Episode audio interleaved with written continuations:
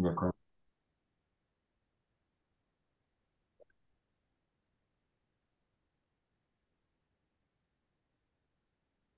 Takže srdečne ešte raz pozdravujem a vítam pri štúdiu Božieho slova. Dnes budeme rozoberať ďalšiu časť 20. kapitoly z Lukášovho Evanielia a tá časť e, má v našej Biblii nadpis Čí syn je Kristus. Tu na biblickej hodine som dostal e, už zadelenie tejto témy ako Dávidov syn a pán. Pozývam vás teraz k tomu, aby sme si tieto verše prečítali. Takže mali by sme ich už teraz vidieť, len mi prosím potvrďte, že dobre, ďakujem veľmi pekne. Tak. No a tie verše znejú. I povedal im Ježiš, ako môžu hovoriť o Mesiašovi, že je synom Dávidovým, keďže sám Dávid hovorí v knihe Žalmov, pán povedal môjmu pánovi, posaď sa mi po pravici, dokiaľ ti nepriateľov nepoložím za podnožku. David ho teda nazýva pánom, tak ako mu je synom? Keď to všetko ľud počúval, povedal Ježiš učeníkom, varujte sa zákonníkov, ktorí radi chodievajú v dlhých plášťoch, radi sa dajú pozdravovať na námestiach, obľubujú predné miesta v synagogách a prvé miesta na hostinách a vyžierajú domy vdov pod zámienkou dlhej modlitby. Títo prepadnú ťažšiemu súdu. Amen. Takže toto sú tie slova, ktorým sa budeme venovať. No a ja som si nazval e, nie len, že túto časť, ale celú kapitolu, pozrel som sa na celú kapitolu a ja som si ju nazval, že tá kapitola môže nie celá názov chytanie za slova, pretože ona celá je kladením citlivých otázok a čakaním na múdre odpovede. Buď tie otázky kladú pánovi Ježišovi, alebo potom pán Ježiš kladie E, otázky niekomu inému.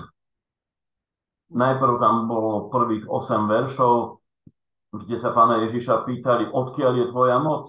Všetci videli, aký je pán Ježiš, všetci e, počuli, ako pán Ježiš hovorí a mnohí, mnohí svedčili. On rozpráva ako taký, ktorý má moc. On nie je ako, ako naši rabíni, ako naši zákonníci, ktorí citujú ďalších zákonníkov, ďalších rabínov, odvolávajú sa na nich a polemizujú, ktorá, ktorá škola židovská ako učí, nie on prichádza a hovorí jasne, je to takto a takto. Božom kráľovstve je to tak a tak. Vôbec sa nepotrebuje na nič odvolávať. On hovorí ako, ako skutočný očitý svedok toho všetkého. Však my dobre vieme, že on tým očitým svedkom aj bol, takže mm, pre tých ľudí e, to bolo niečo celkom nové, čo zažili že im hovoril niekto priamo z Božieho kráľovstva. Takže otázka, odkiaľ je tvoja moc? To kladli veľkňazi a zákonníci. E, za tým máme v tejto našej 20. kapitole podobenstvo o zlých vinohradníkoch. To nie je kladenie otázok a čakaním na odpovede, je to len vysvetlením toho, čo pán Ježiš e, na tú svoju moc odpovedal. Potom tam máme ďalšiu časť, e, verše 20 až 26, to je v našej Biblii nadpis o daní a je tam tá otázka, či platiť daň Rímanom alebo nie. Viete, že Rímania boli okupanti, boli cudzí a Židia ich e, nemali radi, ich doslova vnímali ako, ako cudzincov, ktorých okupujú, ktorým robia zle a tak platiť naše židovské šekely, naše židovské peniaze, ktoré sme dostali od Pána Boha ako Božie požehnanie. Máme ich dávať Imanom, našim nepriateľom. Ehm, v Lukášovom evaníliu nie je písané, kto položil túto otázku, ale keďže Lukáš patrí medzi tzv. synoptikov, teda troch evangelistov, ktorí písali približne v tej istej dobe a hm, používali tie isté zdroje informácií, tie evanílie sa na seba neskutočne podobajú, mnohé veci sú doslova prebraté jeden od druhého, Takže v Matúšovom evaníliu sa dozvieme, že túto otázku položili farizei a herodiani. A potom bola ešte ďalšia otázka, tu sa dostávame k poslednej skupine ľudí, ktorých, ktorých poznáme po veľkňazu, zákonníkoch, farizejoch a herodianoch, prichádzajú sadukaji a oni kladli tú otázku, existuje zmrtvý stanie, či nie, to je o tej žene, e, ktorá mm, sa niekoľkokrát vydala, vždycky jej muž zomrel a napokon čijou ženou bude v nebi. No a tak pán Ježiš tam veľmi pekne odpovedal. Sadukaji samozrejme tú otázku kladli e, provokačne, pretože oni sa vysmievali z toho, že mnohí Židia, ako napríklad farizei mm, a aj sám pán Ježiš, e, dosť zastával tú myšlienku, že e, po smrti bude z mŕtvych stane, Sadukaji nič také neverili, takže toto zosmieštili. No a na to nám prichádza naša časť, naše verše, ktoré sme si pred chvíľou čítali a teraz sa pýta pán Ježiš. Je to celá kapitola o otázkach, o hľadaní odpovedí, a tak sa pýta pán Ježiš. Ale najprv sa spýtajme my, komu kladie tú otázku, koho sa pýta. Naposledy sa opýtali Sadukaji. Existuje zmrtvých stane alebo nie? Pán Ježiš tam vysvetlil a v závere e, tej predošlej perikopy je tam e, poznamenané, že niektorí zo zákonníkov, to je 39. verš, odpovedali, majstre, dobre si povedal, majstre, dobre si povedal, teda zákonníci pochválili pána Ježiša Krista. Pochválili ho za to, ako, ako doslova spúkol Sadukajov a povedali mu, majstre, dobre si povedal. Takže tá ďalšia časť je orientovaná práve zákonníkom. A otázka znie jasne.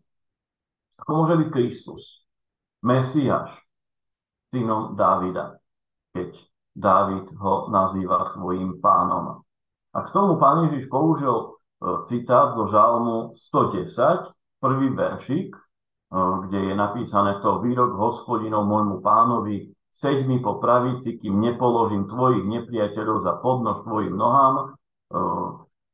A v našom preklade je to aj verne použité, len trošičku sú slova, slova inak preložené z tej grečtiny, viete, žalm je v hebrečtine napísaný, ale e, celkom verne je to preložené aj v našom preklade v Lukášovom podaní, práve tento 110. žalm. Takže ako môže byť Kristus synom Davida 110. žalm, o akom pánovi to tam Dávid v žalme hovorí. Ten 110. žalm je prisúdený Dávidovi, Židia e, verili, že väčšina žalmov, teda pokiaľ viem, tak je ich 75, tak polovica, ale oni verili aj o mnohých ďalších, že sú od Dávida a že ich napísal Dávid, takže tento žalm napísal Dávid. O kom to teda Dávid hovorí, o akom pánovi o akom Mesiašovi, keď my vieme, že Mesiaš mal ešte len prísť. Ten žalm nie je jednoduchý. Ja som sa teraz nepo, nepozeral na samotný výklad 110. žalmu. Trošičku som do toho načrel, ale e, skutočne som mal e, skôr záber na tohto Lukáša. Ale e, viem, že aj Židia mali problém s výkladom toho žalmu a a vôbec s príjmaním toho, že o čom to tam ten Dávid hovorí, o čom to vraví, aké, aký pán, aký, uh, ako mohol, že pán povedal môjmu pánovi, no my to máme u nás e, v Lukášovom evaní, že pán povedal môjmu pánovi, ale v žalme je, že hospodin povedal môjmu pánovi, pri tom pánovi nejde už nejakého boha. Akého pána tam ten Dávid spomína? No ak by sme sa nepozerali na to, z pohľadu novej zmluvy, tak by nám to bolo nekonečnou otázkou, o čom to ten Dávid hovorí. Ale my už poznáme pravdu, my už vieme, o kom Dávid hovoril, pretože my sme ľudia novej zmluvy a my vieme, že Dávid hovoril samozrejme o Mesiášovi, o Kristovi. Mesiáš je teda Kristus, Mesiáš, ktorého Židia očakávali. A takto to rovno pán Ježiš v tej otázke položil, alebo použil. On sa rovno spýtal, ako môžu hovoriť o Kristovi, synom Dávidovým. Ako môžu hovoriť o Kristovi? On rovno povedal, je to o Kristovi. Pre neho to bolo zrejme. Pre Židov ešte nie celkom. Pre nás je to zrejme ešte viac, keďže to pán Ježiš tak povedal. Takže ťažká otázka pre zákonníkov. Ako môže byť Kristus synom Dávida? Otázka v podstate nadvezuje na reč o zmrtvých staní. Mm, a ja som používal takú knihu, ktorú kedysi e, ešte v 90. rokoch vydal návrat od e, Davida Goodinga Lukášovo evangelium, to je taký výklad e, k Lukášovmu evangeliu a tam, tam je taká zaujímavá poznámka, ten autor sa tam pýtal, že aký zmysel by dával žalm, 110, teda presne táto časť, keď v dobe, keď žil Dávid, ešte Mesiáš neexistoval. Viete, e, Mesiáša oni vnímali ako niekoho, kto príde a zachráni Izrael keď to bude to najťažšie, tak zachráni Izrael. On príde a zachráni ho ako takého politického vládcu. Koho teda Dávid očakával, keď žiaden mesiáš tam neprichádzal, ani, ani nečakali nejakého mesiáša. Takže ten žalm nedáva zmysel v tej dobe, keď uh, žil Dávid.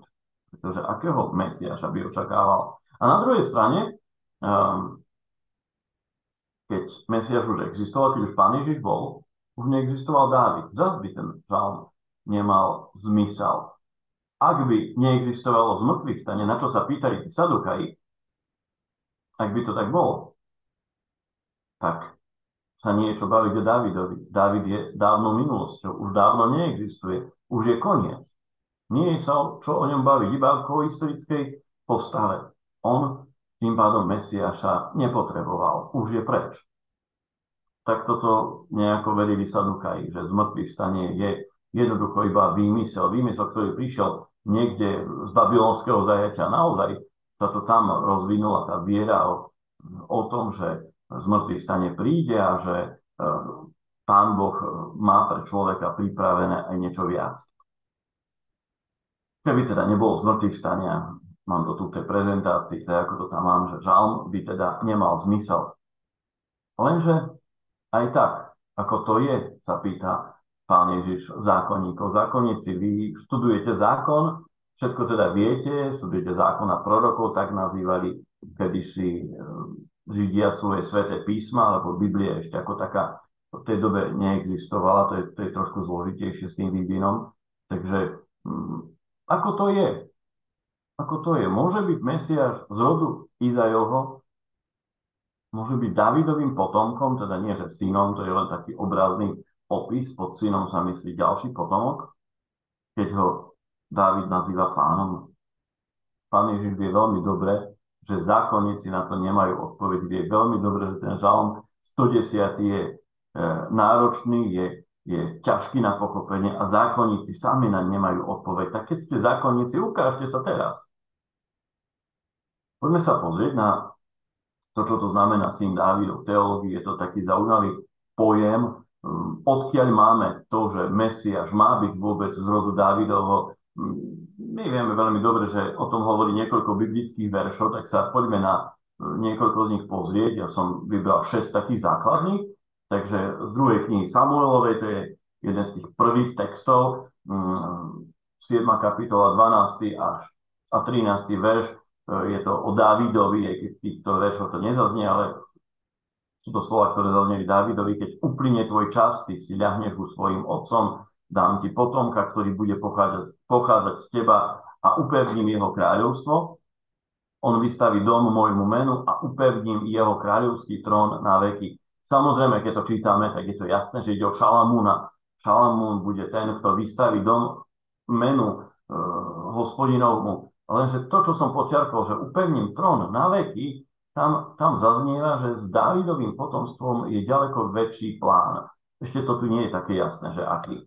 Ale ten plán sa rozvíja ďalej. Keď pôjdeme ďalej v biblických knihách, chronologicky, ďalej, tak uh, uvidíme, že sa viac a viac spomína Izajaš 11, 1, 2 je asi naj, jeden z tých najzákladnejších textov, kde sa hovorí o tom, že naozaj z Dávidových potomkov bude Mesiáš. Z Izajovho pňa, vyženie mladník a z jeho koreňov vyrastie výhonok, spočinie na ňom duch hospodinov, duch múdrosti a rozumnosti, duch rady a sily, duch známosti a bázne hospodinovej. Z Izajovho pňa, Dávid bol Izajov syn, preto z Izajovho pňa vyženie mladník. Ehm, a tu už je spomínané, že niečo jednoducho príde z Izajovho pňa. Micháš 5.1 ale ty, Betlehem Efrata, hoci si najmenší medzi judskými čeradiami, z teba mi vyjde ten, ktorý bude vládcom v Izraeli. Jeho pôvody v praveku v časoch väčšnosti. Betlehem to bolo miesto Davidovým. E, preto sa aj tento text radí ako, ako, ako poukaz na synovstvo Dávidovo. To sú tie tri verše teda, a ešte tri, e, aj keď je tam viacej, v Jeremiašovi máme ich niekoľko, ale v 23. kapitole, 5. verš, e, čítame, aj hľa prichádzajú dní z nevýrokov hospodinov, keď vzbudím Dávidovi spravodlivý výhonok. Tu je to už jasne. Jeremiáš hovorí Dávidovi spravodlivý výhonok. Izajaš to mal, že to bude z Izajovho pňaku, už je to Dávidovi. Ten bude panovať ako kráľ, bude múdro konať a uplatňovať právo a spravodlivosť v krajine. A tam sú aj ďalšie veršíky, kde Jeremiáš eh, teda spomína toto eh, Dávidovo potomstvo, eh, že bude teda tým Mesiášom alebo nejakým zvláštnym, nejakým zvláštnym kráľom. Potom máme Ezechiela, 34.23. Určím nad nimi jedného pastiera a ten ich bude pás svojho služobníka Dávida. Ezechiel bol dávno po Dávidovi. Ezechiel nehovorí priamo o Dávidovi, hovorí o Davidovom rode. A ešte ďalší text, ktorý je taký trošku, trošku zvláštnejší, je Zachariáš 12.8. Ten deň bude hospodin záštitou obyvateľom Jeruzalema a klesajúci medzi nimi bude v ten deň ako božská bytosť, ako aniel Boží pred nimi tu by sa žiadalo celý kontext uvieť toho Zachariáša. Zachariáš patrí medzi dosť náročné knihy starej zmluvy a e, tá božská bytosť, aniel Boží pred nimi, obyvateľia Jeruzalema, to práve ukazuje na Mesiáša, ktorého, ktorého čakali už v podstate aj vtedy, keď Zachariáš bol e, prorokom, ktorý pôsobil e, v dobe obnovy Jeruzalema, keď sa Izraelci vrátili z babylonského zajetia a naozaj z toho babylonského zajatia to, tá túžba po Mesiašovi je silnejšia a silnejšia. Poďme sa pozrieť mm, na to, ako rástlo to povedomie o Mesiašovi z rodu, z rodu Dávidovo. Ak ste si ak ste dávali pozor, v tých šiestich veršoch ani, ani v iných sa nikde nespomínal výraz syn Dávidov. Spomínalo sa, že z Davidovo potomstva bude niekto, bude niekto dôležitý, nejaký výhonok, bude tam nejaký kráľ, bude to niekto zvláštny, nejaké zvláštne požehnanie pre Izrael, respektíve pre svet, ale nikde tam nebol spomenutý výraz syn Dávidov. Tak ako to pán Ježiš používa e, ako, ako nejaký už známy, známe spojenie, znám, známy termín syn Dávidov. V starej zmluve nikde nie je syn Dávidov, nikde. Toto vyšlo skutočne neskôr, až keď tá, tie spisy starej zmluvy už boli napísané, uh, tak e, sa objavujú ďalšie spisy, ktoré my už v Biblii nemáme, ale napríklad v apokryfoch e, existujú žalmy Šalamúnové a tam v 17. kapitole 21. verši sa píše pohľadni pane a ustanov im za kráľa syna Davidovo. Tu je prvá zmienka alebo tohto spojenia syn Dávidov. No a ešte aj iné spisy, ktoré ale už nie sú ani medzi apokryfmi, ale radia sa buď medzi iba také židovské spisy, alebo medzi pseudoepigrafy, teda e, spisy, ktoré sú prisúdené nejakému autorovi, ale ten autor to nenapísal. A to je teda modlitba Šmona Ezre a potom štvrtý Ezdráš. No, tak v Biblii viete, že e, máme jednu knihu Ezdrášovu, niekedy, niekedy sa aj Nehemiáš nazýva Ezdráš, niektorých, e, niektorých oblastiach, ale potom okrem toho máme ešte aj iných Ezdrašov. E, jeden Ezdraž je aj, aj v Apokryfo ešte jeden, ale potom sú ďalší, že tam v týchto spisoch, ktoré vznikali po návrate z Babylona a ešte v čase pána Ježiša Krista, alebo krátko po ňom, tam sa veľa spomína termín syn Dávidov. Toto povedomie totiž to veľmi ráslo, veľmi ľudia čakali, že Mesiaš príde. A naozaj, keď ten Mesiaš prišiel, keď Pán Ježiš prišiel, bolo to v dobe, keď sa skutočne ten čas naplnil. Keď, keď e, Židia horeli tým očakávaním, niekto musí prísť. V Ježišovej dobe bolo každému jasné, že e, Mesiaš bude Dávidovec, teda bude e, z Dávidovho rodu a to spojenie s tým Dávidom bolo úplne prirodzené. Ale keď si to pozriete v tejto našej časti, tak ako pán Ježiš položil otázku tým zákonníkom, sám nehovorí, že ja som Kristus. Ako môže Dávid hovoriť o mne, že, uh, že som synom Dávidovým, hej, toto pán Ježiš nehovorí. Ešte stále, stále je o tom ticho. Nehovorí, že je Mesiáš. Mnohí totiž to, aj zo zákonníkov, aj z ľudí, ktorí žili, boli presvedčení, že pán Ježiš pochádza z Nazareta. Niekoľko takých zmienok máme v Biblii, že boli presvedčení, on je z Nazareta, to je z Nazareta. Oni netušili o tom, že pán Ježiš sa narodil v Betleheme. A boli presvedčení. On sa narodil v Nazarete, tam vyrastal. Jeho, jeho matka Mária je to si môžete domyslieť, čo si mysleli o nej. Niekoľkokrát je to tiež nové zmluve spomínané. Vôbec, vôbec nevedeli o tom, že Pán Ježiš prišiel z Ducha Svetého. Oni, oni boli presvedčení, že ona ho mala s nejakým iným chlapom, že bola proste neverná svojmu slubencovi. A však, však podraz toho zákonníci, myslím, že to boli zákonníci, aj vykričali pánovi Ježišovi, uh, alebo to boli už farizei, nie som teraz istý. Uh, takže Pán Ježiš sám seba ešte za Mesiaša neoznačuje. To, že je Mesiašom, zatiaľ vie iba on a vie to veľmi dobre, lebo však on prišiel práve s tým cieľom, aby svet zachránil. No a vedia to jeho učeníci, ktorí už to vyznali. Ty si Kristus, syn Boha živého. Otázka tu stále znie. Dávid nazýva Krista svojim pánom a komu teda môže byť synom, teda potomkom? Nikde v starej zmluve, a zatiaľ ešte nová zmluva teda neexistovala samozrejme, keď to pán Ježiš hovoril ľuďom a e, v podstate ani v novej zmluve sa s tým nestretneme. Nikde sa nestretneme s tým, že by otec nazval svojho syna pánom. Dokonca mm, aj keď, keď by sa stal kráľom nejaký syn, tak aj tak nazývali svojho syna svojim synom jeho menom. Mm, môžeme si pozrieť treba Jákob, keď mal Jozefa. Hej, viete, že Jozef bol e, veľkým pánom v Egypte. Bratia nazvali Jozefa pánom, ale Jakob nikdy svojho syna pánom nenazval. Vždycky je to Jozef. A, a, a takto podobne. Takže je to, je to naozaj ťažká otázka, zložitá, na ktorú nie je odpoveď, alebo nie je ľahká odpoveď a nič sa o nej nepíše ani v odpovedi zákonníkov. Teda nič sa nepíše, že by zákonníci odpovedali niečo pánovi Ježišovi.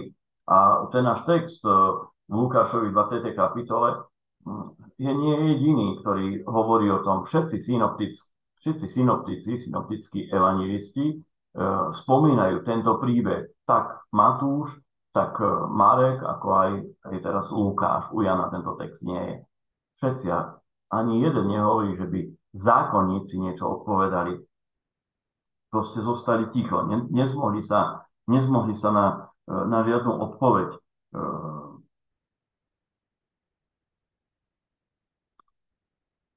iba u Marka je zachytená reakcia ľudí. Ľudia reagovali takto, Marek to tam píše, Marek 12.37, zástup ho počúval radosťou. Takou radosťou. Keď to pán Ježiš povedal, ja si myslím, že tá radosť bola z toho, že chytil zákonníkov v ich nevedomosti. Bola to ťažká otázka, on vedel, že je to ťažká otázka. Zákonníci mu nevedeli odpovedať, možno by sa i báli nejakej konfrontácie, tak boli ticho. A ľuďom sa to páčilo. Konečne sa našiel niekto, kto dokáže tým našim zákonníkom vytrieť zrak, ako sa vraví, eh, že ich dokázal eh, takto uzemniť. Ich, ktorí na všetko vedia odpoveď, dokážu nás riadiť. Tu je jeden, ktorý im dokáže položiť otázku a oni sú bezradní. Takže radosť ľudí bola. Aj, aj preto, lebo pán Ježiš ukázal, že tá učenosť zákonníkov neobstojí, keď ide o vážne veci No a potom poďme k druhej časti tohto textu, e, ktorý máme. V našom preklade Biblie je to jedna perikopa, ktorá má teda ten svoj nadpis, či syn je Kristus. Tá perikopa to je teda jeden, jeden taký odsek, ktorý máme, ktorý dáva zmysel. U Matúša Marka sú to dve časti. E, táto ďalšia časť už, už je druhou perikopou. No ale my tam máme, varujte sa zákonníkov, a ja som sa trošku pozeral na to slovičko, čo to znamená, varujte sa, však my mu dobre rozumieme, ale keď by sme siahli do iných prekladov, tak zistíme, že iné preklady, napríklad ekumenický má chránte sa zákonníkov, roháčkou má vystiehajte sa zákonníkov, myslím, že to chránte sa majú aj obidva katolické e, preklady. Mm, no a to varujte sa máme iba my, a keď som si pozrel do kráľickej Biblie, tak e, viete, naši prekladári v tých 30. rokoch 20. storočia e, novú zmluvu, e, takže vtedy bola základná Biblia pre nás evanieliko kráľická Biblia, takže oni, oni dýchali tou kráľištinou, tak im to slovičko varujte sa bolo, bolo veľmi blízke a ho použili, ale skutočne máme to iba my. V grečtine je použité jedno slovičko prozechete a to slovo znamená dávajte si pozor. A v podstate všetky tie preklady to majú dobre, lebo aj chránte sa, alebo vystriehajte sa, aj varujte sa, je, je v poriadku, dávajte si pozor, buďte opatrní pri, pri zákonníkoch. To pán Ježiš hovorí. Prečo práve zákonníci? Prečo práve pred zákonníkmi varuje pán Ježiš? Mm, pravdepodobne išlo nejakú dlhšiu reč pána Ježiša Krista. Zrejme pán Ježiš nehovoril iba o zákonníkoch. V tej kapitole 20. Lukáš zachytil rozhovory so všetkými tými vtedy známymi skupinami, jednak veľkňazi, aj keď veľkňazi to nie je veľká skupina, to je len jeden človek veľkňazi, plus ešte svokor, ten jeho svokor, ktorý tam bol, uh, takže, uh, ktorý bol predtým veľkňazom, preto sú veľkňazi, normálne to je jeden človek, veľkňazom bol vždycky iba jeden, potom má, tam máme tých farizejov, potom boli Herodiani spomínaní, zákonníci teraz a ešte Sadukaji. So všetkými skupinami sa pán Ježiš rozprával, so všetkými polemizoval. Lukáš to tak dáva do jednej kapitoly a v podstate aj tí ostatní to dávajú tak dokopy, ale možno to boli samostatné, e, samostatné slova pána Ježiša, ktoré, ktoré mal samostatné otázky, samostatné e, také diskusie s nimi. A e, v iných evaníliách sa môžeme dočítať, napríklad Matúš 23, čo nasleduje hneď po, po tomto rozhovore u synoptického Matúša, že pán Ježiš nevaroval len pred zákonníkmi, ale aj pred farizejmi, čo tam píše. E, pán Ježiš upozorňoval na všetky tieto skupiny. Dajte pozor na také skupiny, ktoré sa držia e, jasnej pravdy a sú si istí, aké to bude. Mm, niekedy v našom zbore alebo zle som začal. My tu máme uh, aj rôzne iné skupiny u nás v tomto našom prostredí, kde ja som uh, také iné církvy alebo také paracírkevné skupiny, ktoré majú vyhranený názor na niektoré biblické knihy a nie veľmi sa s tým názorom dá súhlasiť. A sú to najmä knihy, ktoré hovoria o budúcnosti, alebo teda sú tí ľudia presvedčení, že tie knihy hovoria o budúcnosti, ako najmä Daniel zjavenie Janovo, a, majú úplne nalinajkované presne, ako to bude, keď druhýkrát príde Pán Ježiš na túto zem, keď príde k vytrhnutiu církvy, hej, to s takýmto, prichádzajú s takýmto výrazom, uh, a kde tam bude súženie a, a tak, to sú, oni to nazývajú aj tak krásne odborne, že tribulacionizmus, taký názov tomu darí. A uh, ja, ja hovorím, že buďme opatrní s tou budúcnosťou. My Máme síce veľa v písme svetom hovorené o tom, ako Pán Boh sa postaral o tento svet, ako má tento svet vo svojich rukách, on tu má moc. Ale aby sme si nenalínajkovali, že budúcnosť bude presne taká a taká a taká, lebo sa môže stať, že ona bude predsa trošku iná. Že to nepochopíme dobre a bude iná a napokon my sa budeme držať svojej pravdy a nepochopíme, že Božia cesta je tamtá, nie táto naša. To sa stalo farizejom, to sa stalo zákonníkom, keď čakali Mesiáša. Boli si istí, Mesiáš bude presne takýto. A keď Mesiáš prišiel, oni ho čakali presne takého.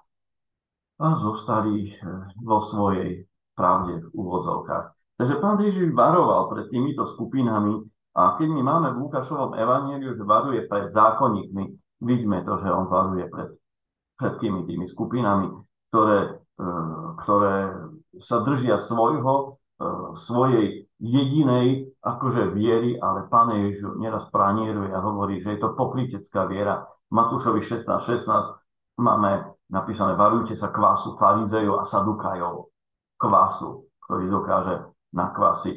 Takže aj tu, keď Lukáš varuje pred tými zákonníkmi a on to tam aj rozoberá, že čo tí zákonníci robia, že chodia v tých dlhých plášťoch.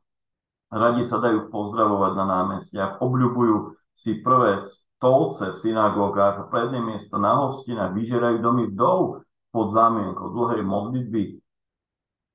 Toto je pokrytectvo. Toto, aby, aby mňa pre moju zbožnosť každý videl a robím tú moju zbožnosť preto, aby ma, si ma vážili, aby ma vyzdvihovali. Preto sa to je pokrytectvo.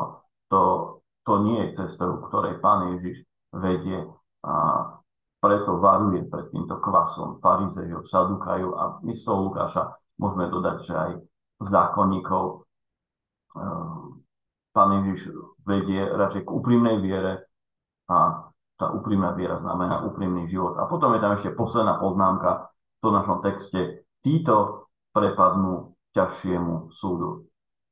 Títo prepadnú ťažšiemu súdu. Tí ľudia, ktorí poznajú zákon, ktorí poznajú uh, prorokov, hej, zákona proroci takto nazývali uh, svoje sveté písma, ktorí študujú sveté písma, mali by poznať Božiu voľu, mali by vedieť, ako reagovať uh, v tomto svete.